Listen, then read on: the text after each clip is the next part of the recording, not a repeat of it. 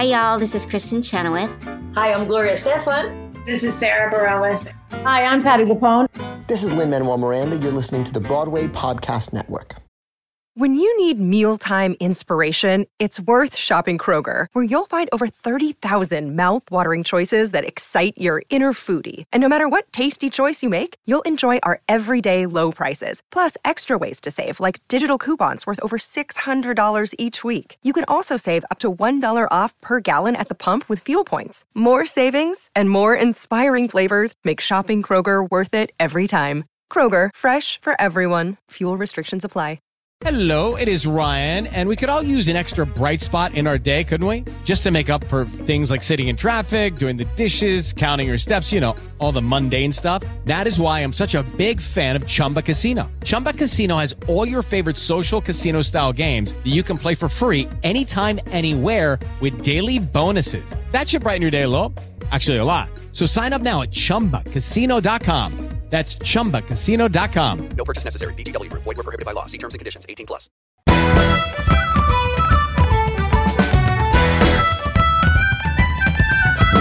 Welcome to another episode of Broadway Nation, the podcast that tells the remarkable story of how immigrants, Jews, queers, African Americans, and other outcasts invented the Broadway musical and how they changed America in the process.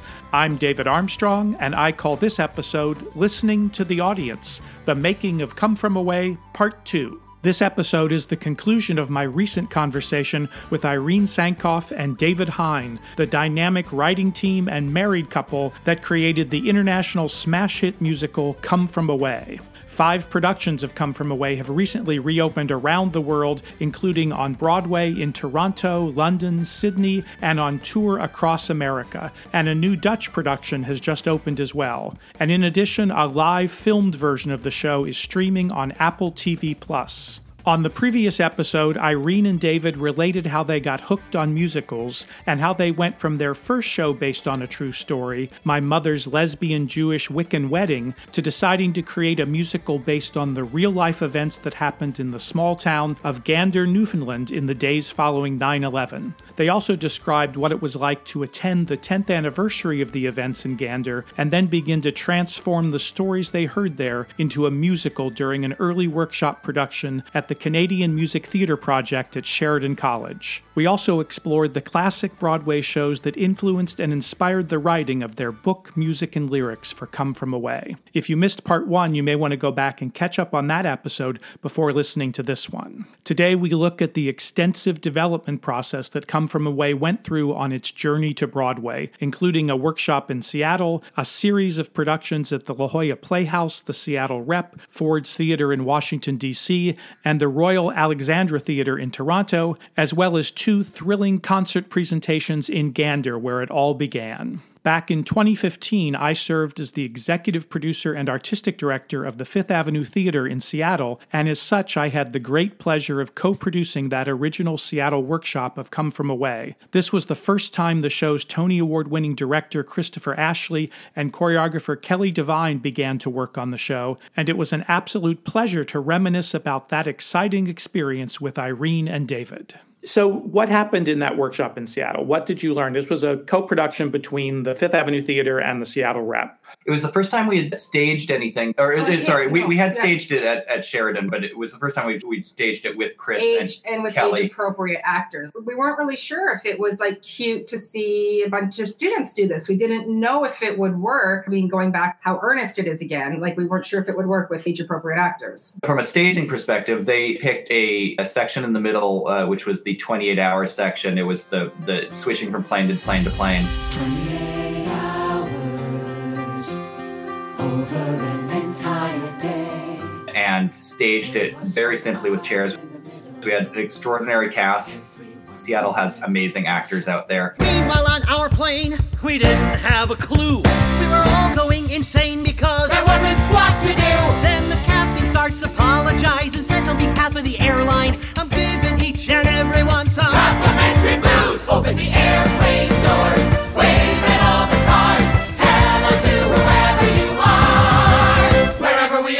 A lot of things happened out there from a writing perspective. Lost the intermission, just kept her going. Yeah, we lost the intermission because our producers came up to us and they said, I think this should just go straight through because this is an experience that we're bringing people along for. And no one in Gander got to stop and check out for a second, say, Do you want to leave? Do you want to keep going? It was something that you had to go from the beginning to the end. There were some songs at the very end that we cut. I I remember we, We cut Washington. we worked really was- hard. Yeah, to keep it in. Yeah. Oh my God, Chris Ashley's a patient man. We had a beautiful song at the end for Claude to sing about an experience where he and a number of Newfoundlanders were brought to Washington to receive a Community Resilience Award. It's a beautiful story that he told, and the song should eventually get onto a Cut From Away album in some way. And to hear Joel Hatch sing it would be amazing, but it wasn't right for it. So the show got tighter, but also we saw the staging. And with Ian Eisendrath, who was introduced through Kenny and through Fifth Avenue, who had worked as a music supervisor out there, we explored the music more David is referring to the wonderfully talented Ian Eisendrath, who at that time was our resident music supervisor at the Fifth Avenue Theater, and in that position he was instrumental, no pun intended, in guiding all of the musical aspects of all of our productions, including the world premiere of A Christmas Story, which he also later supervised and conducted on Broadway. His contributions during this workshop would lead him to become the Olivier Award winning music supervisor, arranger, and conductor of the Broadway, Toronto, and North American touring companies of Come From Away, as well as for the Broadway musical and Netflix film Diana. we threw every piece of music that I had ever listened to from Newfoundland at him, and he digested it all and turned it into something amazing. I remember we were exploring what the band makeup should be, and there was a timpani at that workshop, which was absolutely not right for the show. You could hear it the minute it was playing. You know, Beautifully done. beautifully played, but it allowed us to be like, nope, that's not right. It's really started the ball rolling on what the show was. It was an amazing time just to be in that room and see, was it two weeks? Yeah, yeah. To just see the show go from not having found its form yet to finding so much of its form in that period was really amazing. And so proud of all the work you did on that as a team, the growth that happened there. And that's really what separates the people who succeed from the people who don't succeed is being able to see what's happening and then make the changes that need to happen and kill the babies that need to be killed along the way because we've developed dozens and dozens of musicals, and the ones that didn't succeed were the ones where the authors just couldn't go where the show wanted to go. People equally talented, maybe some people more talented, just can't do it. They can't get the show to the end. They get stuck along the way. Sometimes I take authors and I would say, Come with me, and we're going to sit down way on the side and don't watch the stage. You've seen the show a million times. Now watch the audience. Yeah. And they would do this, and you could see when they get bored, smart people, whether they do it literally like that or just through osmosis, experience what the audience is experiencing, you figure it out. I remember doing that at La Jolla. They've got these weird Things. side things that you could Oh, stand, literally lean over the audience, and we just watched the audience the entire time, and it was thrilling and terrifying. And you know, but so instructive yeah, because theater only works when the audience is engaged. Exactly. yeah. But there's no in between. There's no art hanging on a wall that either you like or you don't like.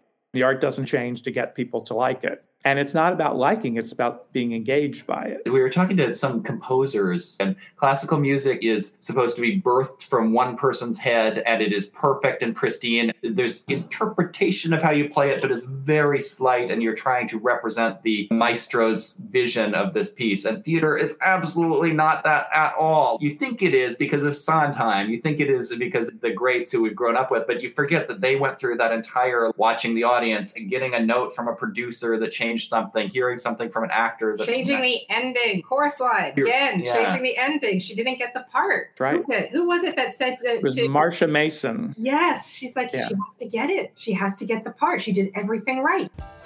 What Irene is referring to here is that when the original off Broadway run of A Chorus Line first began performances at the Public Theater, the character of Cassie, played by Donna McKechnie, the dancer whose Hollywood ambitions hadn't panned out and now is back seeking another chance to dance in the chorus, did not get selected at the end of the show. Michael Bennett and several of the authors felt that this was the most realistic outcome, that in the world of show business, this is what would really happen. But following the second preview, actress Marsha Mason, who had been in the audience that night, strongly advocated that the ending had to change, that everyone was entitled to a second chance. And according to co author James Kirkwood, she grabbed Michael Bennett by the throat and said, You simply cannot do that. It might be more truthful, but you just can't kill off people's hope. You've got to give her the job. And from the third preview on, Cassie was hired to be in the show. And it changed the entire path of that show. Yeah, it's so interesting listening to the audience. What was the hardest nut to crack in the writing of this show? What drove you the most crazy or took the longest time to figure out? I think costume party. Just trying to, again, go back to what Diane specifically, real Diane, had been telling us about how it felt to be there and have this opportunity to live a life that she didn't know she could live, even for a brief moment, or what she thought would be a brief moment. Changing into another woman's donated set of clothes. Looking different, feeling kinda different too. I can't quite explain. But when I woke, when David wasn't on that plane, it's like I changed into somebody else, but who? And it's somehow like we're at a costume party. And for a second, you are not yourself. You are not yourself. And you look around and blink your eyes. And barely even recognize the person in the mirror who's turned into someone else. At the same time, balancing that with the fear and the uncertainty. And yet, there were people who were really taking this as a moment of rebirth for people who had lost people or who hadn't heard from people that obviously was not what was happening for them. And just try to balance all of that and stay true to what people had told us. Holding to the truth of the moment especially in that song was really tough. Praying for a phone call. Praying for a way home asking questions asking can i get back on that godforsaken plane? And all around me people chat. And people snap like nothing's happened and i need to hear. We're going back before I go insane. Yeah, it began as a duet between Diane and Bev. Because I was obsessed with duets between women that weren't about a guy, and even just duets between women that weren't about them dating each other. It, it came from Wicked. It came from, oh wow, you can have, yeah, well, and Loathing. Like they have so many, right? I think the development of that was that Bev was getting a great moment with Me and the Sky. We could still include her in the song, talking to her passengers, and we needed to represent a wider breadth of how people were waking up that morning. And we realized that we could cut the verses into pieces and basically dole them out. And we could find two characters, Diane and Kevin T, who were embracing this seize the day mentality, and two characters in Hannah and Kevin J, who were desperate to get back on the planes and did not want to be there. And it was really challenging finding a chorus that would work for all of them, feeling like this is a messed up costume party can be both joyous and dark at the same time. And it's somehow like we're stuck here at a messed up costume party. And there's nothing here familiar, far away from those you care for on an isolated island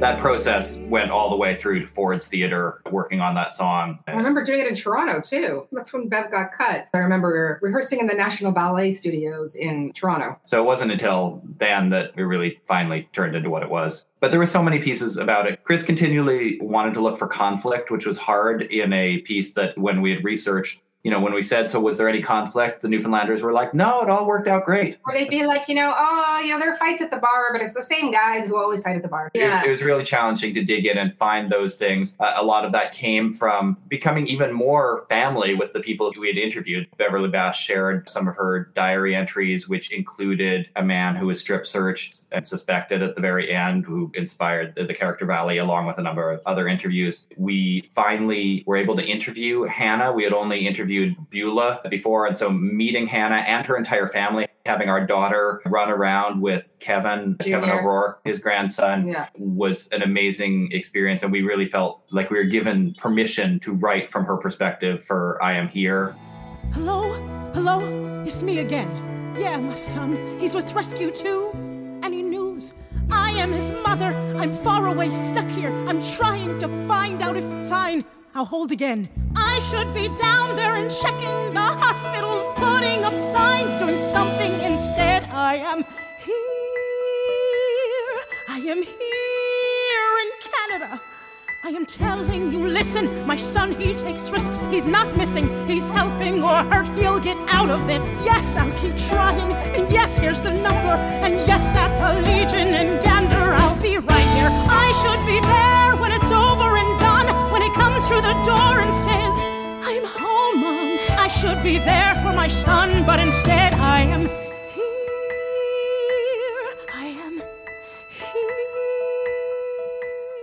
And then in the middle of our Seattle round at Seattle Rep, Caesars, who plays Kevin J, got an email from Kevin J, and yeah. he was like, I think you're playing me in a musical. And Caesar said, Yes. We introduced him to the show and what we were doing. And he also fell in love with it and became part of the process. So it got richer and richer and richer. And at the same time, we were trying to pare it down and down and down and get it to be the tightest it possibly could be. All I know is you are there.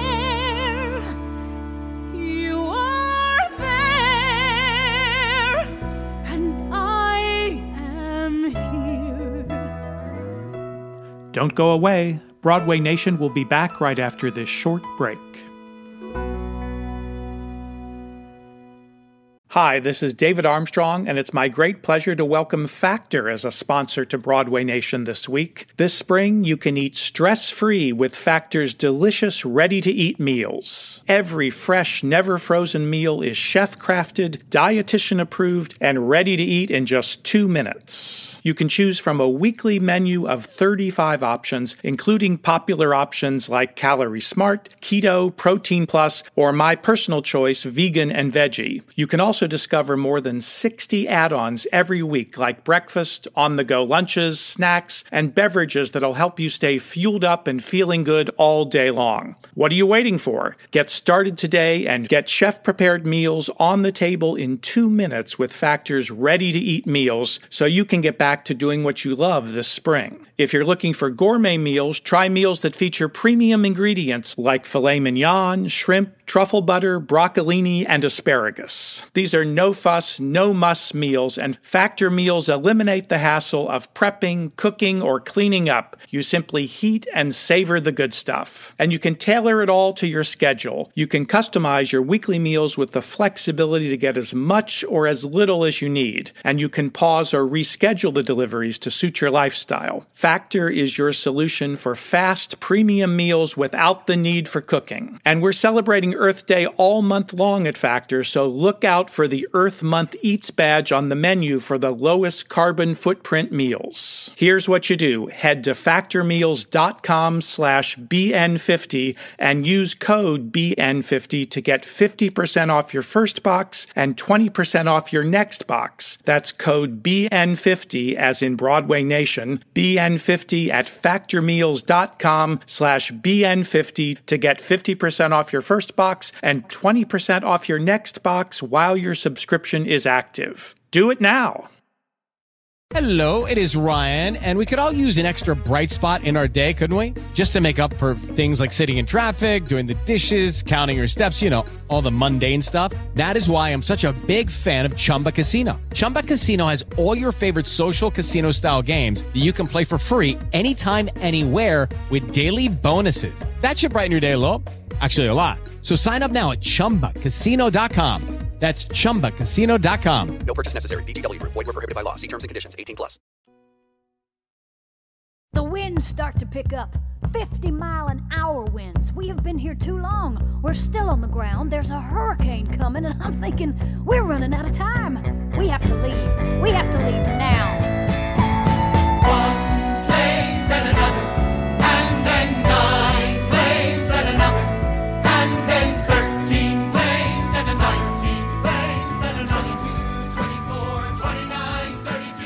In Come From Away, all of the characters narrate the story. They break the so called fourth wall and directly address the audience. They are both inside and outside the story all at the same time. In addition to this podcast, I teach a course at the University of Washington about the history of the Broadway musical, and one thing that struck me as I was lecturing last quarter is that only a very small handful of the hundreds of musicals from the golden age of Broadway use this technique or include narration of any kind. But beginning with the Fantasticks off Broadway in 1960, and then bursting forth on Broadway with Hair in 1968, individual narrators and group narration became one of the hallmarks of what I call the modern era of Broadway. From Jesus Christ Superstar, Evita and Pippin, to Sweeney Todd, Ragtime, Into the Woods, and Rent, and dozens and dozens more continuing right up to today with Hamilton, Six, and Come From Away. And I wanted to know if that had been part of Irene and David's concept from the very beginning.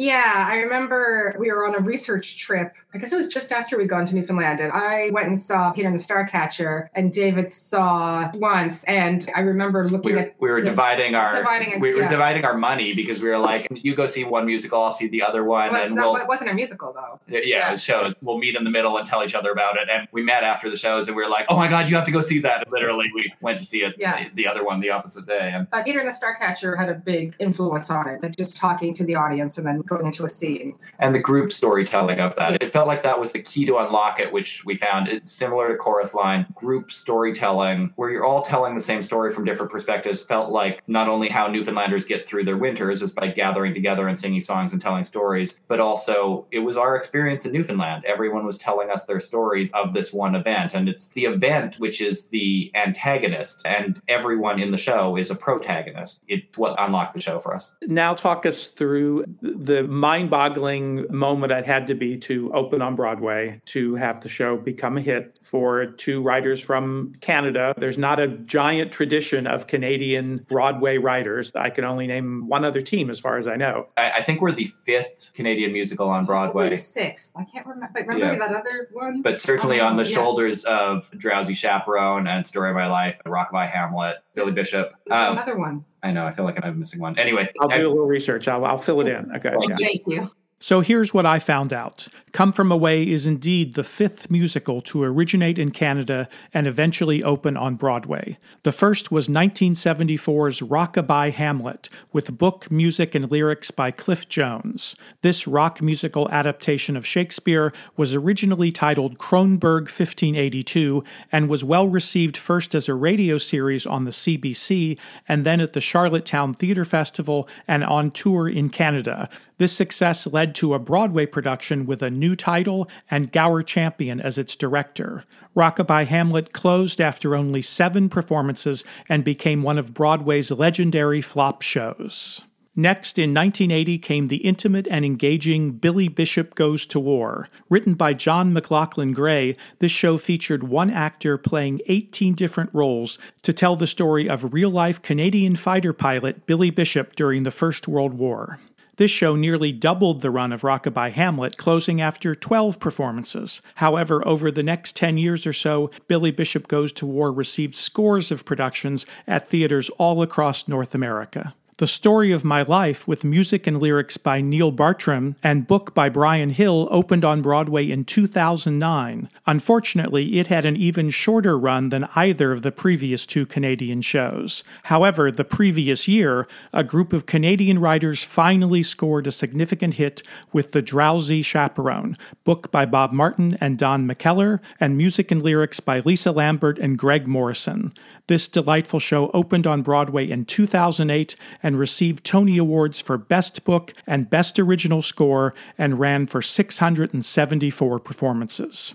We didn't know that we were going to Broadway until we got to Washington, maybe. But, Yes, no, Washington. We found out what theater we were in. but the lines in La Jolla when it sold out there, I I remember. remember Seattle. Like we had gone home after opening night, as writers do. Sue and Randy were like, "You got to come back. You got to come back and see what's happening," because it was just huge. I think they had some idea then of how it was going to go, and they were like, "You should come see this." I think we were exhausted Yes, at we that were. time. But yeah, it sold out. Debby Buchholz in La Jolla saw the lineup and she was like, I haven't seen this since Jersey Boys. Seattle Rep, I remember at Breaking Records and DC at Breaking Records. We'd be remiss if we didn't mention the fact that our producers thought that it was important that we brought the show to Gander. So we did two benefit concerts there with all the proceeds going back It's an incredible, expensive endeavor to bring an entire Broadway show really to Gander. far. Yeah. And you have to take a really small plane, which I don't like to do.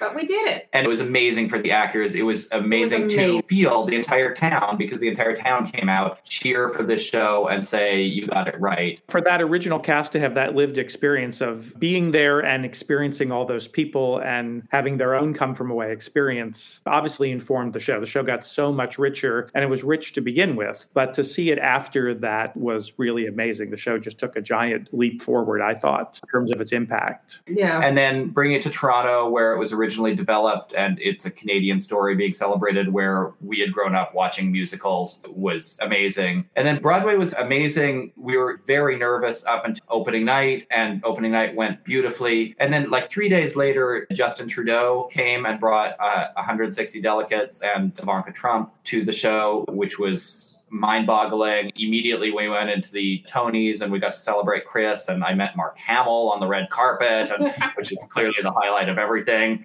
And then, Such a geek. yeah, I'm a huge geek. And then it just kept going. The Toronto production, the national tour, having it open in the West End, where we never imagined the show could translate and have it win the Olivier was amazing. It was amazing. Yeah. yeah. How many companies are around the world right now or will be very soon? Well, there's five official companies that come from away. Australia is just reopening. Toronto is just reopening. The national tour has gone out. Broadway's back. London's back. And then on top of that, there's a lot of licenses which are coming about. We just saw the set design for the Dutch production, which is, you know, boggling after living with Beowulf Borit's amazing set for so long. There's talk about bringing it to Buenos Aires and Iceland. Finland. And in the middle of the pandemic, Sweden did a version which was very strange in the middle of the pandemic to be part of people still going back to the theater. It's been amazing to see this little show that's about this small community that we fell in love with that we thought high school students would be forced to do suddenly go around the world and Australia seeing it as a universal story. They had their 9/11 moment as well of feeling helpless and wanting to help and also seeing it slowly Well, grow. people from Australia. Yeah, and flight Yeah, attendants and yeah. yeah.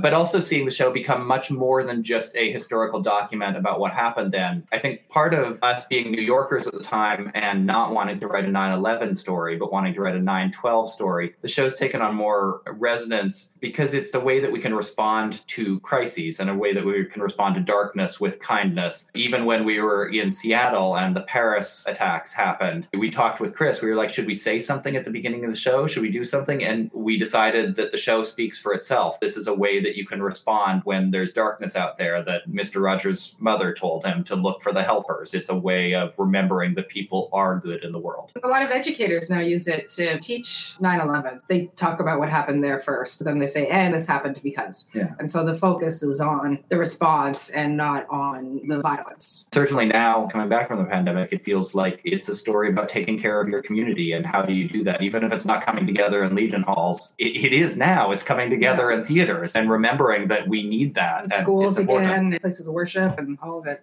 And now everyone in the world can see the video capture of it. Yeah, that was such a wonderful opportunity in the middle of the pandemic to bring our cast back. It's such a huge endeavor to bubble a whole Broadway cast and to shoot it in the middle of COVID, but it was amazing. And it felt like the, the two were combined together. The way Chris shot it was beautiful. And it was a new way for us to bring people on stage and to see the show from new perspectives and to share it with 100 countries around the world was such an incredible opportunity. You mentioned the thing about high school students, and I love that educators are using it. One of the strengths of the show, from my point of view, has always been that we all relive our own 9 11 experience while the show is happening, which gives it a tremendous sort of double power. Have you experienced it with people who didn't live through 9 11? They have a completely different experience of it, I would think. Yes and no, because I remember after the bombings, the Boston Marathon, a lot of the kids that we worked with uh, at Goodspeed, they just started texting us right away instead of, we thought right away of you guys and the show. That's kind of what got them through. They were, they were at BOCO, they were in the area, if not down there at the time. Right. And actually, working with those kids was the first start of that because we also weren't sure how well it would resonate with young people who might have been really young when 9 11 happened or might not have even been born, but they connected to it not only because of the material, which is not 9 11 focused, but it's how you respond to a tragedy, but also because the show moves at a speed that they were used to. It felt filmic to them, even though when we showed it to film people, they thought it was very theatrical, but it was somewhere in between. But it was very quick cut. It had an improv mentality of cut to that oh, scene, cut yeah. to this point. Yeah. But since then, we've had so many young people come to us and come to the show, sometimes dressed as Beverly Bass or, or people from there. And we never would have expected that, but they love the story of Nick and Diane falling in love. Oh my God, do they love it? We're told by our pilot to stay close to our shelters so we're ready to go again. So we end up on one last walk to this gorgeous lookout, the Dover Fault. There's about a million stairs. It's beautiful. Nick, you gotta see this. Wow. I can't believe we're here. I know. I can't believe we're leaving. I don't want to go. What did you say? Oh, I don't know. I'm, I'm going to get a picture or two. Oh, okay. Stop the world. Take a picture. Try to capture to ensure this moment lasts. We're still in it, but in a minute, that's the limit. And this present will be past. So here we are, where the world has come together. So here she'll be in this picture forever. There's not enough old people falling in love in their lives. I think in many ways, the show safely lets you explore why the world is the way it is right now. In a moment when the world really changed, it tells young Muslim kids why their parents might be afraid or why the security at an airport is the way it is. It's a way to start those conversations. And there's something about it that I think resonates with people of all ages. So I know you have to go, but can you give us a hint of what you're working on? What's next? We have so many irons in the fire, so many we can't really talk about, but we're working on TV movies for Disney and Netflix. So we were working on a TV show for Warner Brothers. We have new musical ideas, which we are kicking around constantly and are slowly turning into baby musicals. Yeah, we're quite busy. And during the pandemic, we did an ad for Canada. It's wonderful how Come From Away has given us a lot of opportunities that we never would have had before. It's a lot of new stuff that will hopefully eventually come out. Fantastic. Can't wait to see what it is. Irene and David, thank you so much for being our guest today. Wonderful to talk to you and wonderful to reconnect. I can't wait to go back to a theater and see Come From Away again for I don't know how many times I've seen it so far, but it will mm-hmm. be wonderful to experience it live in the very near future, I hope. Thanks Greg? for telling the story and thanks for being part of the history of it. It was fun to actually talk about that workshop. There's been a lot now, right? And so it's fun to go into that and be like, oh, it was actually a really pivotal moment. And so we appreciated the support. Thank you. Thanks so much. Take care. As always, I am fascinated by connecting the dots along the timeline of the Broadway musical and exploring how each era's new theatrical innovations inspired the next generation of book writers, composers, and lyricists, and how they then passed on their discoveries to the following generation. One of the most important advances was the development of extended musical sequences, which were hinted at in the finalettos of the musicals of the 1920s and 30s, but for the most part were invented by Rodgers and Hammerstein with the bench scene in Carousel, a sequence that Stephen Sondheim calls the singular most important moment in the evolution of contemporary musicals.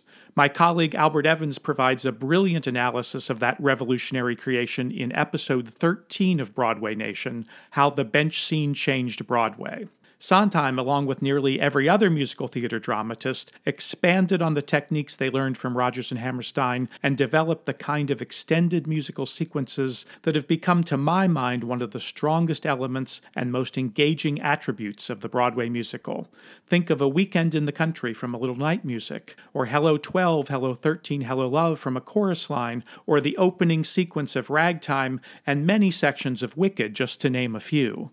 With Come From Away, Irene and David have taken this concept even further. Come From Away is basically one giant, non stop musical sequence that encompasses the entire show, from the first note to the finale. It is truly a breathtaking achievement. And once again, we can connect the dots in the ongoing continuum of the Broadway musical, from Carousel to Come From Away. Each team of creators inspired, whether they know it or not, by the geniuses and the shows that came before them. One, two, one, two, three, four. Welcome to the friends who have come from away. Welcome to the locals who have always said they'd stay. If you're coming from Toledo or you're coming from Taipei, because we come from everywhere, we all come from away. Welcome to the Rock Broadway Nation is written and produced by me, David Armstrong. For more on Come From Away, I invite you to listen to one of the most popular episodes of Broadway Nation, episode 34, which is titled Community Major Themes of the Broadway Musical, Part 3. Special thanks to Pals Mox for his assistance with editing this episode, to KVSH 101.9, the voice of beautiful Vashon Island, Washington, and to the entire team at the Broadway Podcast Network. All the new security, kids aren't even allowed up into the cockpit anymore. Of course, on my retirement flight, I brought my whole family into the cockpit on our way back to Gander. I came back with the scholarship money we raised, now worth over a million dollars. I bring out the Irish whiskey and we have ourselves a toast. Nick and I just couldn't make the long distance relationship work. So I moved to Texas, and then I proposed. And we honeymooned in Newfoundland. My new secretary's name is Robin. What's up? Every year on September 11th, I close my office and give each employee $100 to go and do random good deeds for strangers. It's my way of remembering what happened. Beulah and I still keep in touch. She even came to visit me in New York. And I'll still phone her if I hear a really stupid joke. Beulah, why are Newfoundlanders terrible at knock knock jokes? I don't know, Hannah. We'll try it. I'll be a Newfoundlander. Knock donation we are most honored by just arrived today. It's about four meters long and 1,200 kilograms. Newfoundland is the only place outside the United States where we share the steel from the World Trade Center. On the northeast tip of North America, on an island called Newfoundland, there's an airport. And next to it is a town called Gander. Tonight we honor what was lost, but we also commemorate what we found.